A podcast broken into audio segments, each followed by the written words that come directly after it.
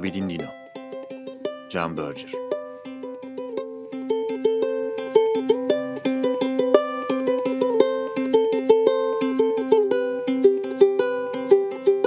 Bazen bana öyle geliyor ki eski bir Yunanlı gibi çoğunlukla ölüler ve ölüm hakkında yazıyorum.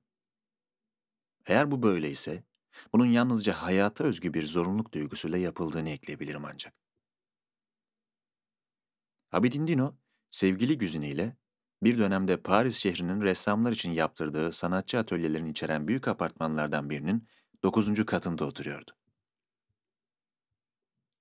Orada mutluydular. Ama o atölyenin bütün yaşam alanı, dolaplarla birlikte şehirler arası otobüslerdeki yolculara ayrılan yerlerin toplamından daha geniş değildi. Çeviriler, şiirler, mektuplar, heykeller, desenler, matematiksel modeller, rakı ve kakao kaplı bademler, Güzin'in Türkçe radyo programlarının kasetleri, şık kıyafetler, gazeteler, çakıl taşları, tuvaller, sulu boya resimler, fotoğraflar. Her şey orada yerli yerine yerleştirilmişti. Ne zaman onları ziyarete gitsem, oradan kafam uçsuz bucaksız manzaralarla dolu olarak çıkardım. Hatta Abidin'le Güzin'in içinde yaşadıkları bu otobüsü sürdükleri o koca Anadolu'nun manzaralarıyla. Abidin Dino bu hafta Paris'te Villejuif Hastanesi'nde öldü. Sesini yitirdikten, konuşamayacak hale geldikten üç gün sonra. Bir hafta önce Abidin'in bana neredeyse son söylediği söz şu olmuştu. Yeni kitabımda abartma. Aşırılığa ihtiyacın yok. Gerçekçi kal. Kendi kanseri hakkında da gerçekçiydi. Hastalığının ne kadar ciddi olduğunu biliyordu.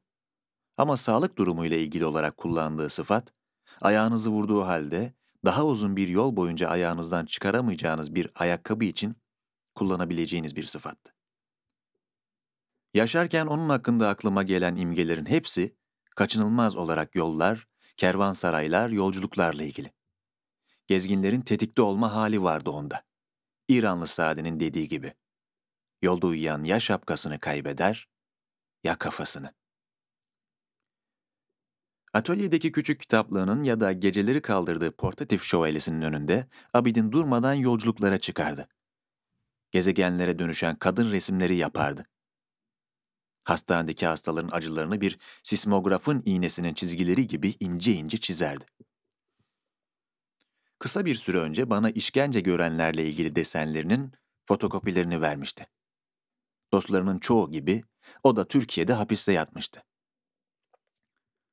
Bak bunlara, demişti beni uğurlamak için dokuzuncu kattaki asansöre götürürken. Bakarsın bir gün çok uzaklardan bazı sözler duyarsın. Belki bir ya da iki kelime. O kadarı yeter. Sonra çiçek resimleri yapardı. Boyunlarını, onların aşka giden boğazçı geçitlerini. Bu yaz 80 yaşında, gerçek boğaz içinde bir yalıda kalırken, üzerinde gizemli bir işaret olan beyaz bir kapı resmi yapmıştı. Yalıda değil de başka bir yerde olan beyaz bir kapı. Öldüğü gece sabaha doğru uyanmıştım. Onun ölmüş olduğu düşüncesiyle uyanmış ve onun için dua etmiştim. Ona eşlik eden meleğin bir yerde abidini daha iyi görebilmesi için bir çeşit teleskobun merceği olmaya çalışmıştım. Belki daha iyi değil de sadece daha fazla. Sonra kendimi beyaz bir kağıtla yüz yüze buldum. Kağıt o kadar ışık içindeydi ki orada herhangi bir öksüz renge yer yoktu. Daha sonra herhangi bir acı duymadan uyumuşum. Sabahın erken bir saatinde ortak dostumuz Selçuk telefon edip Abidin'i yitirdiğimizi söyledi. Hastanede ben uyanmadan iki saat önce ölmüş. Bu sefer ağladım. Hem de bir köpek gibi soluğum kesilircesine. Acı hayvani bir duygudur. Eski Yunanlılar biliyorlardı bunu. Çoğu zaman soylu bir insanın ölümünden sonra bir ışık söndü derler. Basma kalıp bir söz. Ama ölümden sonraki alacakaranlık daha iyi anlatılabilir mi? Gördüğüm beyaz kağıt kömür rengini almıştı. Siyah ve kömür yokluğun rengidir. Abidin'in bu yaz yaptığı beyaz kapı resmindeki işaret bana son aylarda yaptığı bir dizi başka resmi ve deseni hatırlattı. Bunlar kalabalıkların resimleriydi. Sayısız yüzlerin imgeleri. Her biri öbüründen ayrı ama enerjileri onların moleküller gibi birlikte olmalarını sağlıyor. Oysa bu imgeler ne ürkütücü ne de simgesel. Abidin bunları bana ilk gösterdiğinde bu yüzlerin çokluğu bana okunaksız bir yazıyla yazılmış mektupları düşündürmüştü. Anlaşılmaz biçimde akıcı ve güzeldiler. Şimdi acaba Abidin gene yolculuğa mı çıktı?